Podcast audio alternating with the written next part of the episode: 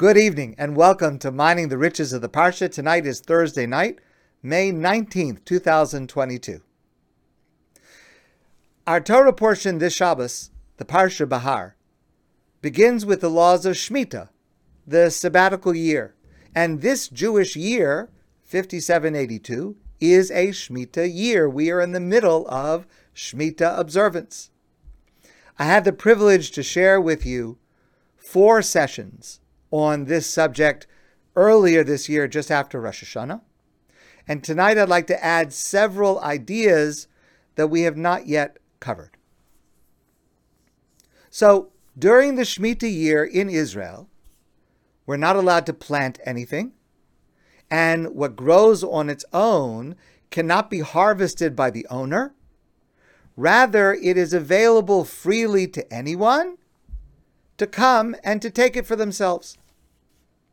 Now, many people assume that the Torah law of Shemitah, of a sabbatical year, an agricultural sabbatical year, is to increase the growth of crops. The land gets worn out, you let it lay fallow for a year, and then you have re- revitalized it and rejuvenated it, and it will produce more the next year. Now, this used to be a widely held belief it turns out not to be true. What actually increases the yield of crops is when you rotate the crops, when you grow different things year after year, not necessarily leaving it fallow for a year, but leaving that aside. Nowhere does the Torah make that claim. The Torah does give us the reason for this mitzvah, and it's quite radical. We've discussed it before. The Torah says in our parsha, God says, Ki li haaretz, the land, God says, the earth belongs to me, to God. Ki gerim v'soshavim atem. You, me, we, we are sojourners. We are strangers, aliens. We're, we're, we're, we're hanging around. But we're not the owners. It belongs to God. Shemitah is the reminder it's not our land, it's God's. And so, one year out of every seven, God asserts his ownership by denying us its use. Now, the other six years, we have the right to use it, but we don't own it. It's not ours. We're not the owners, we are the stewards the caretakers. And this fundamental principle expressed by the detailed agricultural laws of Shemitah is universal in its application. We don't own our land. We don't own our possessions. We don't own our bodies. We are stewards, caretakers of God's world and everything in it. Now, in this week's Torah portion, we find a very stark example of this in a completely different realm of life. The Torah says in our parsha, Al tikach me'ito neshech. If one Jew, when one Jew lends money, money to another Jew, we're not allowed to charge interest. I must be willing to lend the money without receiving any interest. The question is why? I mean, interest is, after all, simply paying for using my money. I have money.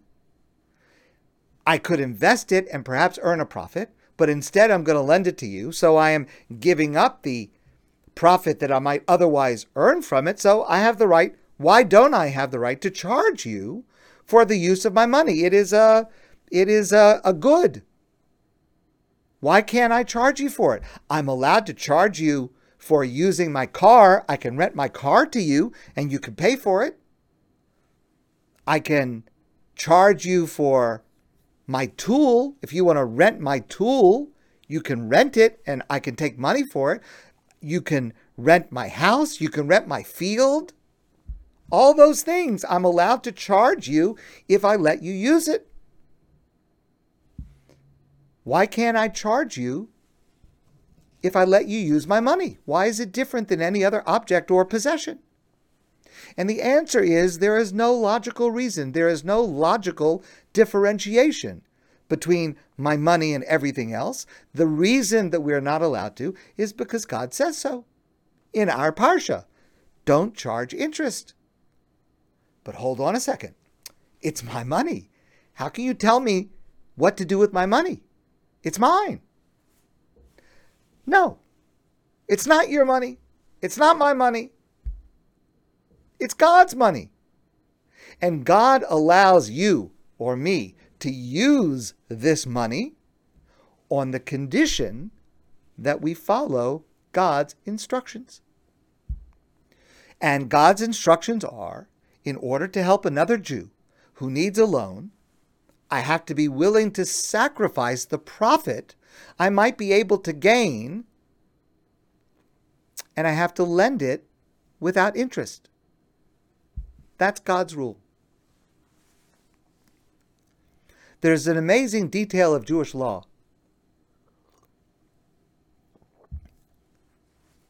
Person passes away. Normally, their estate is divided among all of the person's heirs. Let's just say, for example, a man passes away. Let's say he has several children. The estate is divided among all the heirs.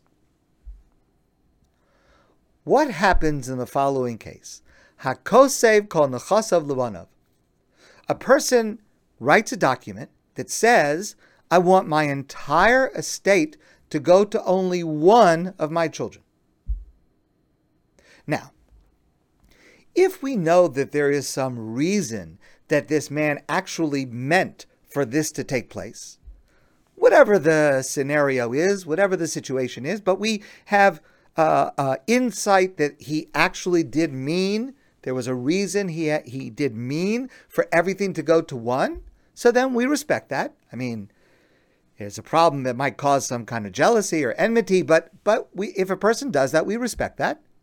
However, in the absence of that kind of information, if there's nothing on the surface that we know of that would indicate why a person would favor one child over the others and disinherit all the others, we assume that the reason the, fa- the man wrote this instruction to give everything to one child is that that child is being appointed as an apotropos, a trustee. And that trustee, that heir, is required to share the inheritance with all of the children, with all the heirs. And the reason that the father would have done this is to to, to give everything to one child who he trusts will then distribute it properly. It's not that he wants the one child to have it all. He doesn't love one child more than the other. He just feels that this child will be responsible in this situation to share it equally with everyone. Okay, that's a detail of Jewish law in Jewish estate law. But this is likewise the way to understand how can there be some people in the world who are wealthy and some people in the world who are impoverished? Why does one have more than the other? It can't be that God loves one person more than another. We're all God's children. Why does one person have more than the other? And the answer is this same principle. If you have been given more, it's not yours you have been appointed as an apotropos, a trustee. It has been put in your possession in order for you to distribute it to others. You are a trustee. You are a steward. It doesn't belong to you. And that's why, by the way, that we try not to use the word charity. We all know that there's a very important Jewish concept called tzedakah, some people translate that word as charity, but that's not a precise translation because the word charity, the English word charity, implies that I'm giving you something from the goodness of my heart. It is an altruistic practice. But that's not correct. The word tzedakah actually means, from the word tzedek, what is just, what is right, what is correct. because it's not yours to begin with. It was just put into your possession in order for you to share it with others. So you're not doing something altruistic. You're doing what God has said is right to do with that money. Tzedakah, what is right, what is just. And by doing so, to recognize who the real owner is.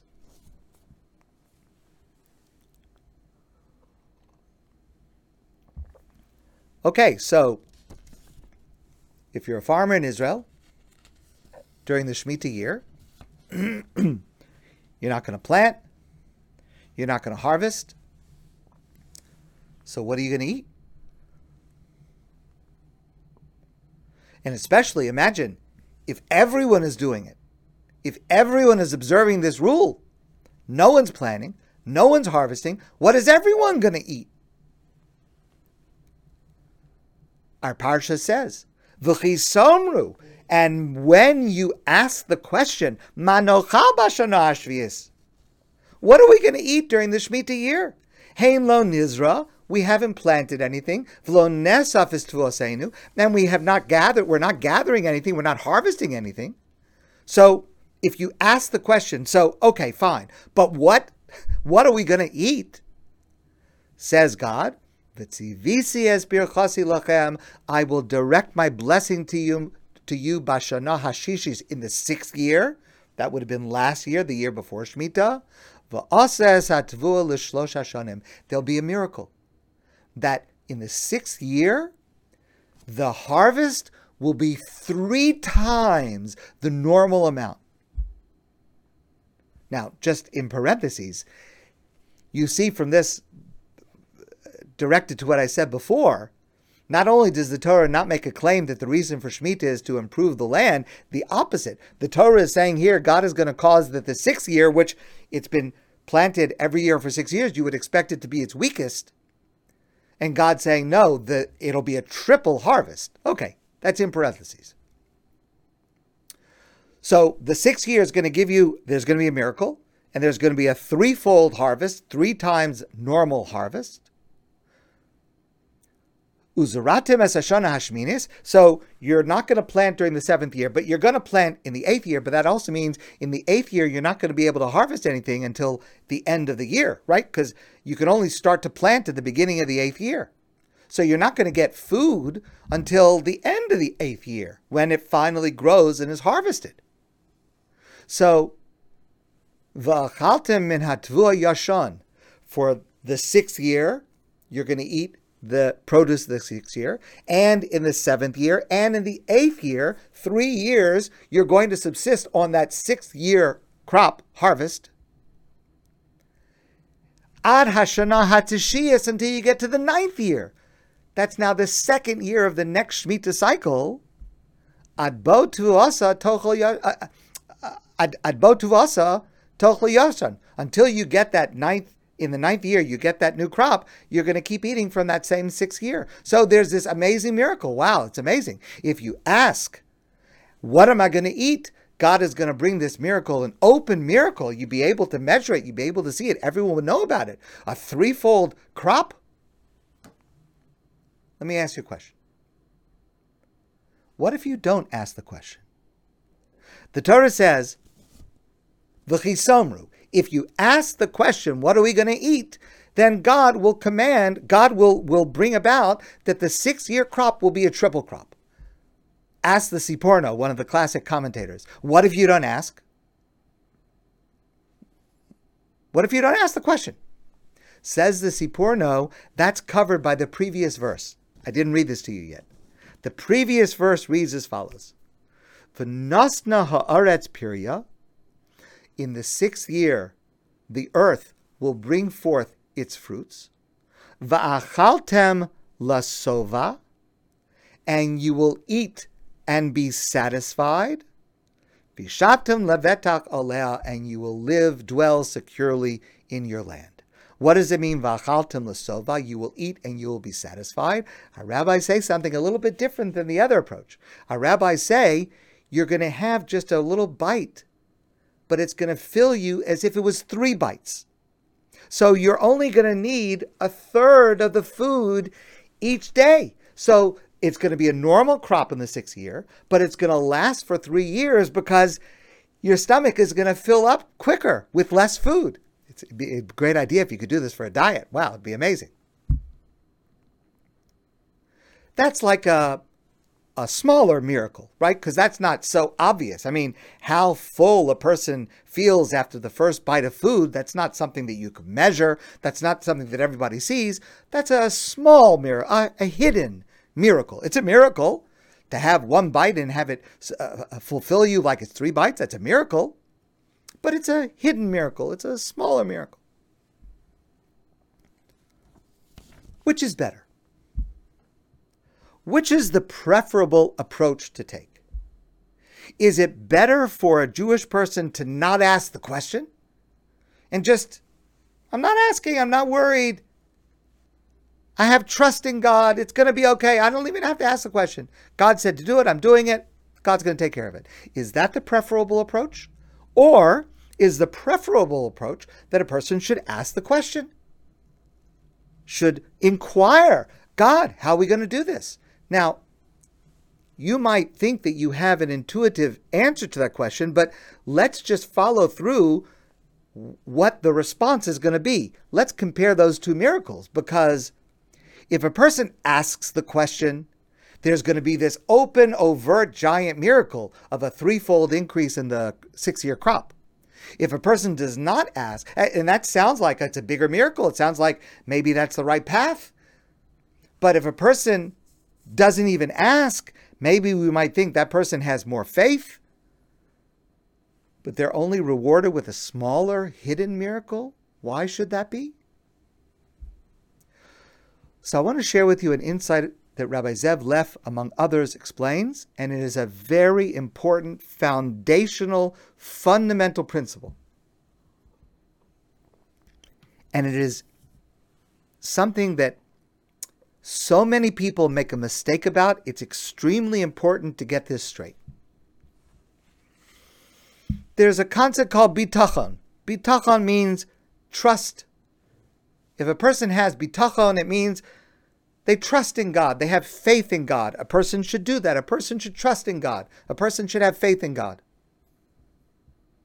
Now, some say what that means to have trust in God to have bitachon, faith in God, means don't worry, God's going to take care of it. It's going to be okay.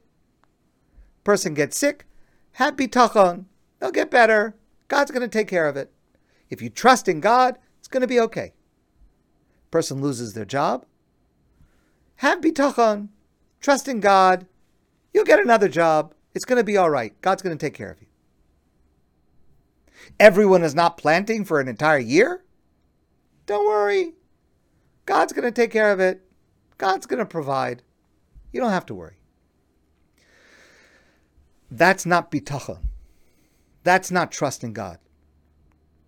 That's being naive. And if a person is naive, they just think somehow it's going to work out. God provides that person with a minor miracle.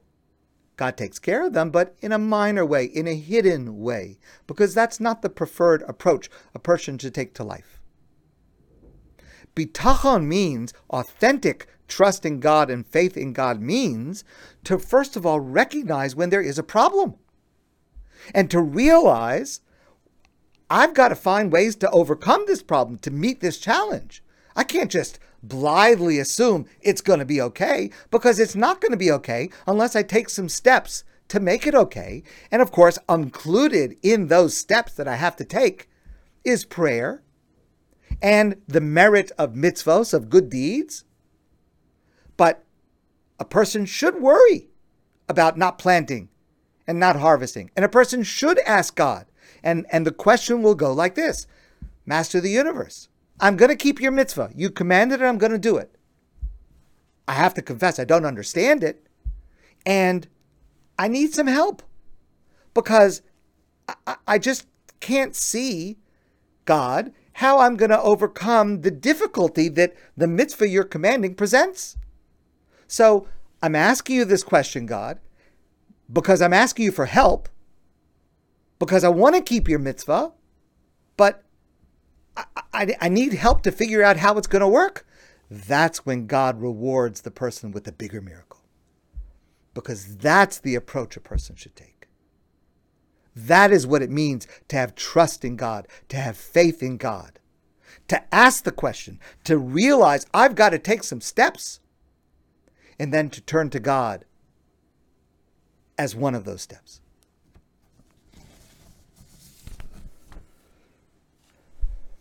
I want to share with you an insight from Rabbi Tzvi Hirsch Weinreb. Okay, so let's pretend you're a farmer in Israel. You're observing Shemitah. So that means during the Shemitah year, during this entire year, you can't plant, you can't fertilize, you can't prune, you can't harvest, so many things that you would be busy doing the other six years, you can't do them during Shemitah. Of course, it only applies in Israel. But I've shared with you before that the idea of Shemitah, the lessons that we learn from Shemitah, are relevant to every single one of us today, wherever we are. And so we need to focus on what these lessons are, even if we are not observing the agricultural laws of Shemitah, because the ideas, the concepts are relevant and applicable to every one of us.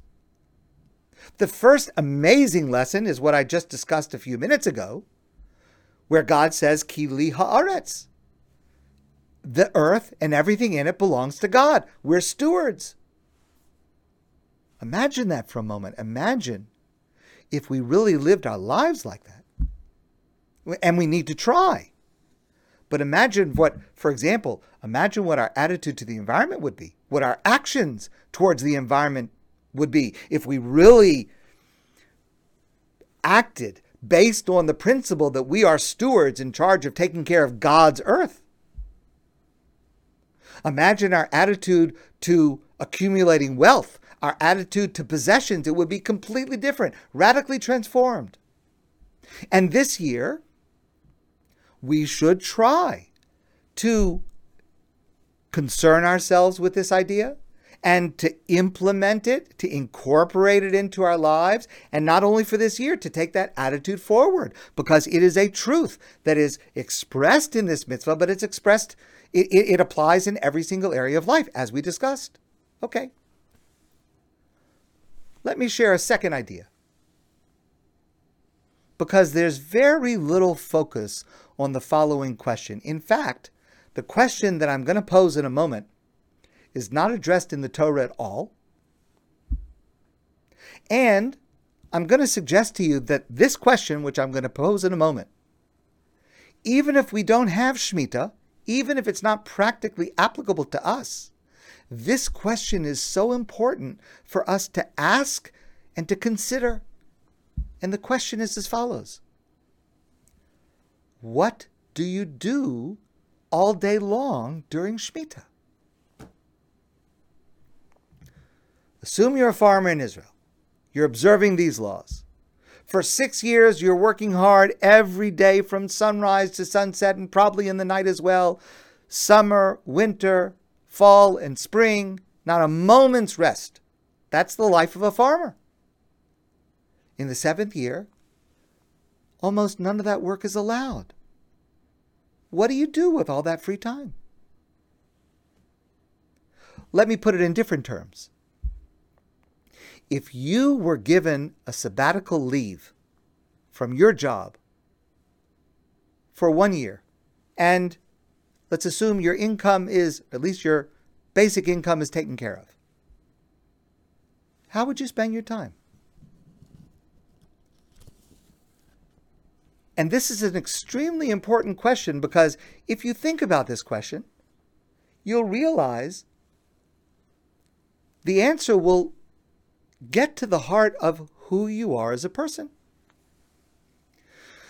So I'll share my answer with you.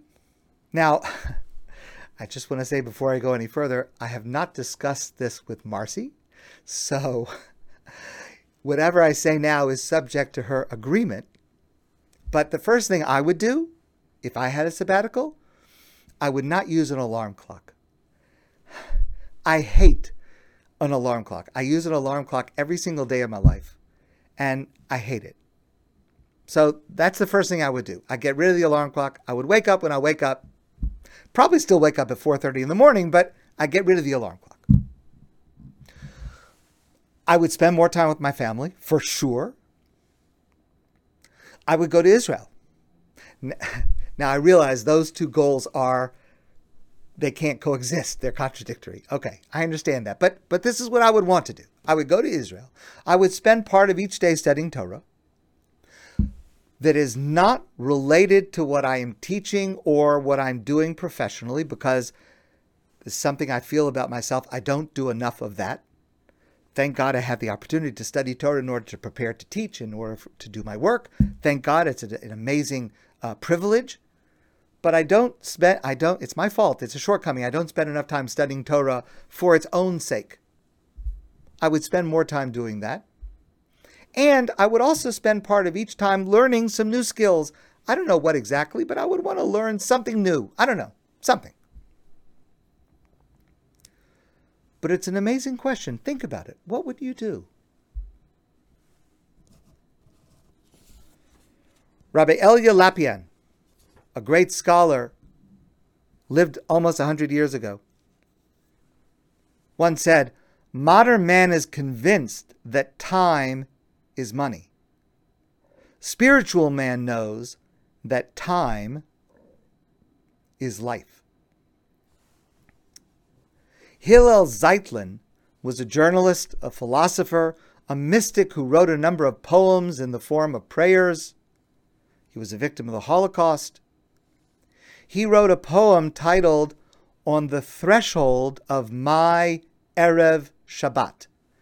Erev Shabbat means eve of Shabbos, refers to Friday. On the threshold of my Friday, my Erev Shabbat. Now, he writes this poem just before his 50th birthday. He's about to turn 50. He's about to enter the sixth decade of his life. So listen to what he writes Life is like the days of the week, each decade a day. The seventh decade, day, is our soul's Sabbath, and we are but granted seven days. I am at the brink of Friday, Erev Shabbat, for my tired spirit, entering the sixth decade, the sixth day.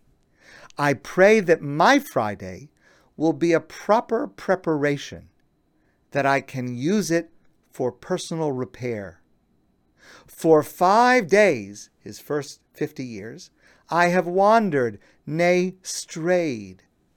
This day, Friday, the sixth decade, I hope to rediscover the path and return before Shabbat Eve's sun sets.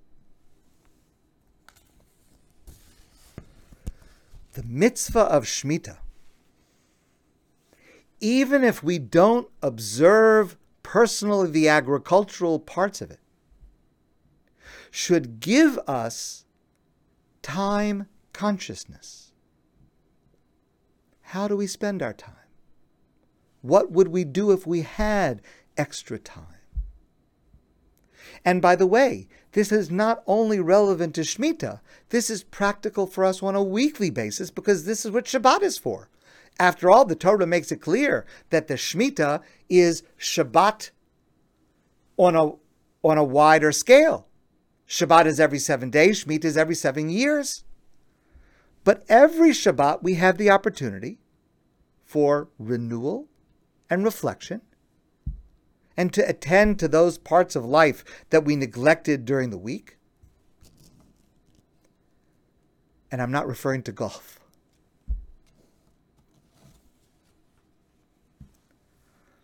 Okay. Finally, let's return to the technical, detailed agricultural observance of Shemitah in Israel. Now, earlier this year, we discussed several options of how this works practically in our modern society with global commerce.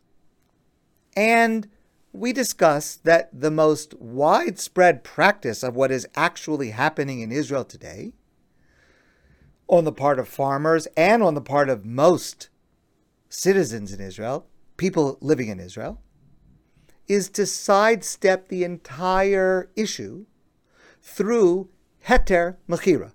Heter mechira means the leniency of relying on selling the entire land of Israel to a non Jewish person for the entire year, which the chief rabbis do before every Shemitah year, as they did just about a year ago before this current Shemitah year. So if you sell the entire land of Israel to a non Jewish person, if the land belongs to a non Jewish person, we assume I'm allowed to work the land, I'm allowed to plant, I'm allowed to harvest. I go about life as, as normal. Now, when we discuss this, I explained that this is a valid approach, even though it's quite controversial. But utilizing this approach is also, it's a shame. Because with this approach, there is no residue, there's no awareness of the sublime practice of Shemitah as God intended it.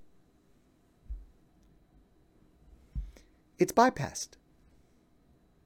And we lose all of the meaning, all of the value that this incredible mitzvah is supposed to bestow it may be necessary and it may be correct, although again, it's very controversial, but at the same time, it's still a shame.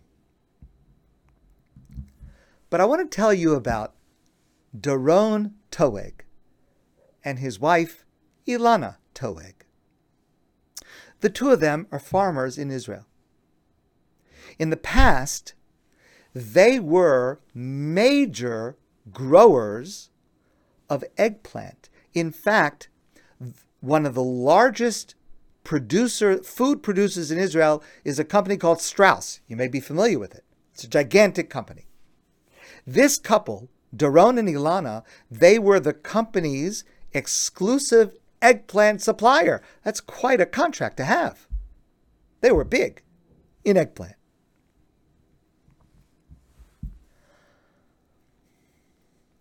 until 2014, which was the previous Shemitah year before this one,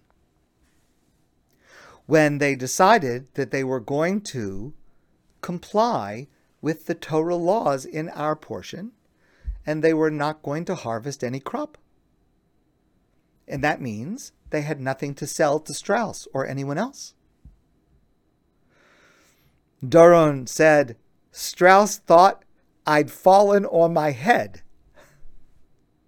and the company severed their ties with them because how are you going to do business? You're exclusive supplier of eggplant, and then one whole year they're not going to provide you with anything. How can you do business with such a person? So Strauss cut them off, as well as some other customers.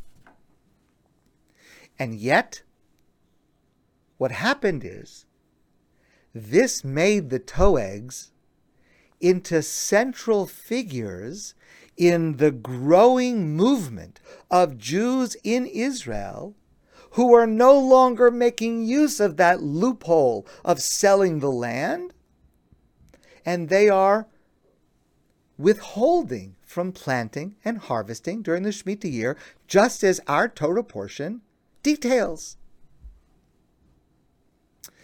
This past September, the beginning of this Shemitah year, in the first two weeks, Doron estimates that about 3,000 people came to visit him to ask him for a blessing. The first man that came to ask Doron to bless him had in his hand a piece of paper which was an instruction from Rabbi Chaim Kanievsky. He was perhaps the greatest rabbi within the Haredi world in Israel. He passed away a number of months ago. We spoke about him. And Rabbi Kanievsky, before the Shemitah year, very near the end of his life, he had written the following letter that said that everyone should seek out a blessing from a farmer who observes the laws of Shemitah because, I'm quoting in English, there is no one more filled with faith in God than a person who is a farmer in Israel and who is keeping the laws of Shemitah. Okay, fine. But but he does, does still have to feed his family. He still has to put food on the table. So he and thousands of other Israeli farmers this year are being helped by an organization called Keren Hashvius, which translates as the Shemitah Fund. It's a nonprofit organization that raises funds to help farmers get through this year. This year, the organization Keren Hashvius is going to distribute $66 million US to subsidize Israeli farmers who aren't producing crops. Now, here's the amazing thing Doron is not an Orthodox Jew. And before 2014, he just went about his business. He farmed like usual, usual assuming that the heter mechira, that the sale was valid and relying on that, and he just kept doing what he was doing the other six years. No change. But before the last Shemitah in 2014, his wife Ilana had already told him, We're not going to do this anymore. We're going to observe the laws of Shemitah. We're, not, we're, we're going to stop work in the Shemitah year. And she says that she did it for completely secular reasons. It was for completely selfish reasons, she said. I wanted him to rest. She wanted Doron to take it easy for a year. So you're going to observe Shemitah, enforced vacation. And then Doron had a chance encounter. I'll say chance in quotation marks because nothing is chance in this world with a young Orthodox Jew a month before Rosh Hashanah was going to begin in 2014. That's a month before the beginning of the previous Shemitah year. And this encounter with this Orthodox Jew pushed Doron and Ilana to take on this mitzvah completely in 2014 because this young Orthodox Jew said to Doron, You're going to give up so easily on a mitzvah that we've waited for 2,000 years? in exile to be able to perform? And Doron said, that touched something in, inside of me. And I thought, if I won't do this mitzvah, who will?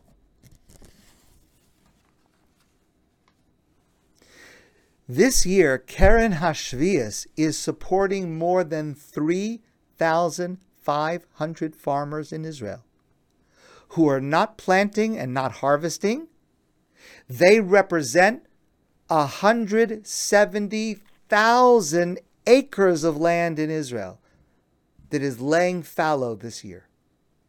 And they contribute up to 45% of each farmer's operating expenses for this year. And there are some other sources of support to keep families going during this year who decide to observe this completely. There's subsidies from the other gov- from the government. There's some other sources. And Ilana Toeg notes that there are other benefits of observing these laws the way the Torah describes it, even if they're not so called spiritual reasons. There's the environmental impact. Shemitah ingrains values of sustainability. During this Shemitah year, there'll be a vast reduction of the amounts of water and energy that are consumed. And also, it's incredible, she says, there is an upside to the financial constraints that will be necessary because of their reduced income. Having to tighten your belt makes you think about everything you buy before you buy it. And she said, it's about getting priorities and remembering what's important in life. Shmita means you stop the rat race, and suddenly you have time to focus on the spiritual and time to spend with your family. And that is a message every one of us should learn from our Torah portion this Shabbos. And we should emphasize this year, this Shemitah year, and we should incorporate it into our lives going forward, wherever we are. My friends, I want to wish you a beautiful night and a wonderful Shabbos. And I look forward to seeing you soon in person.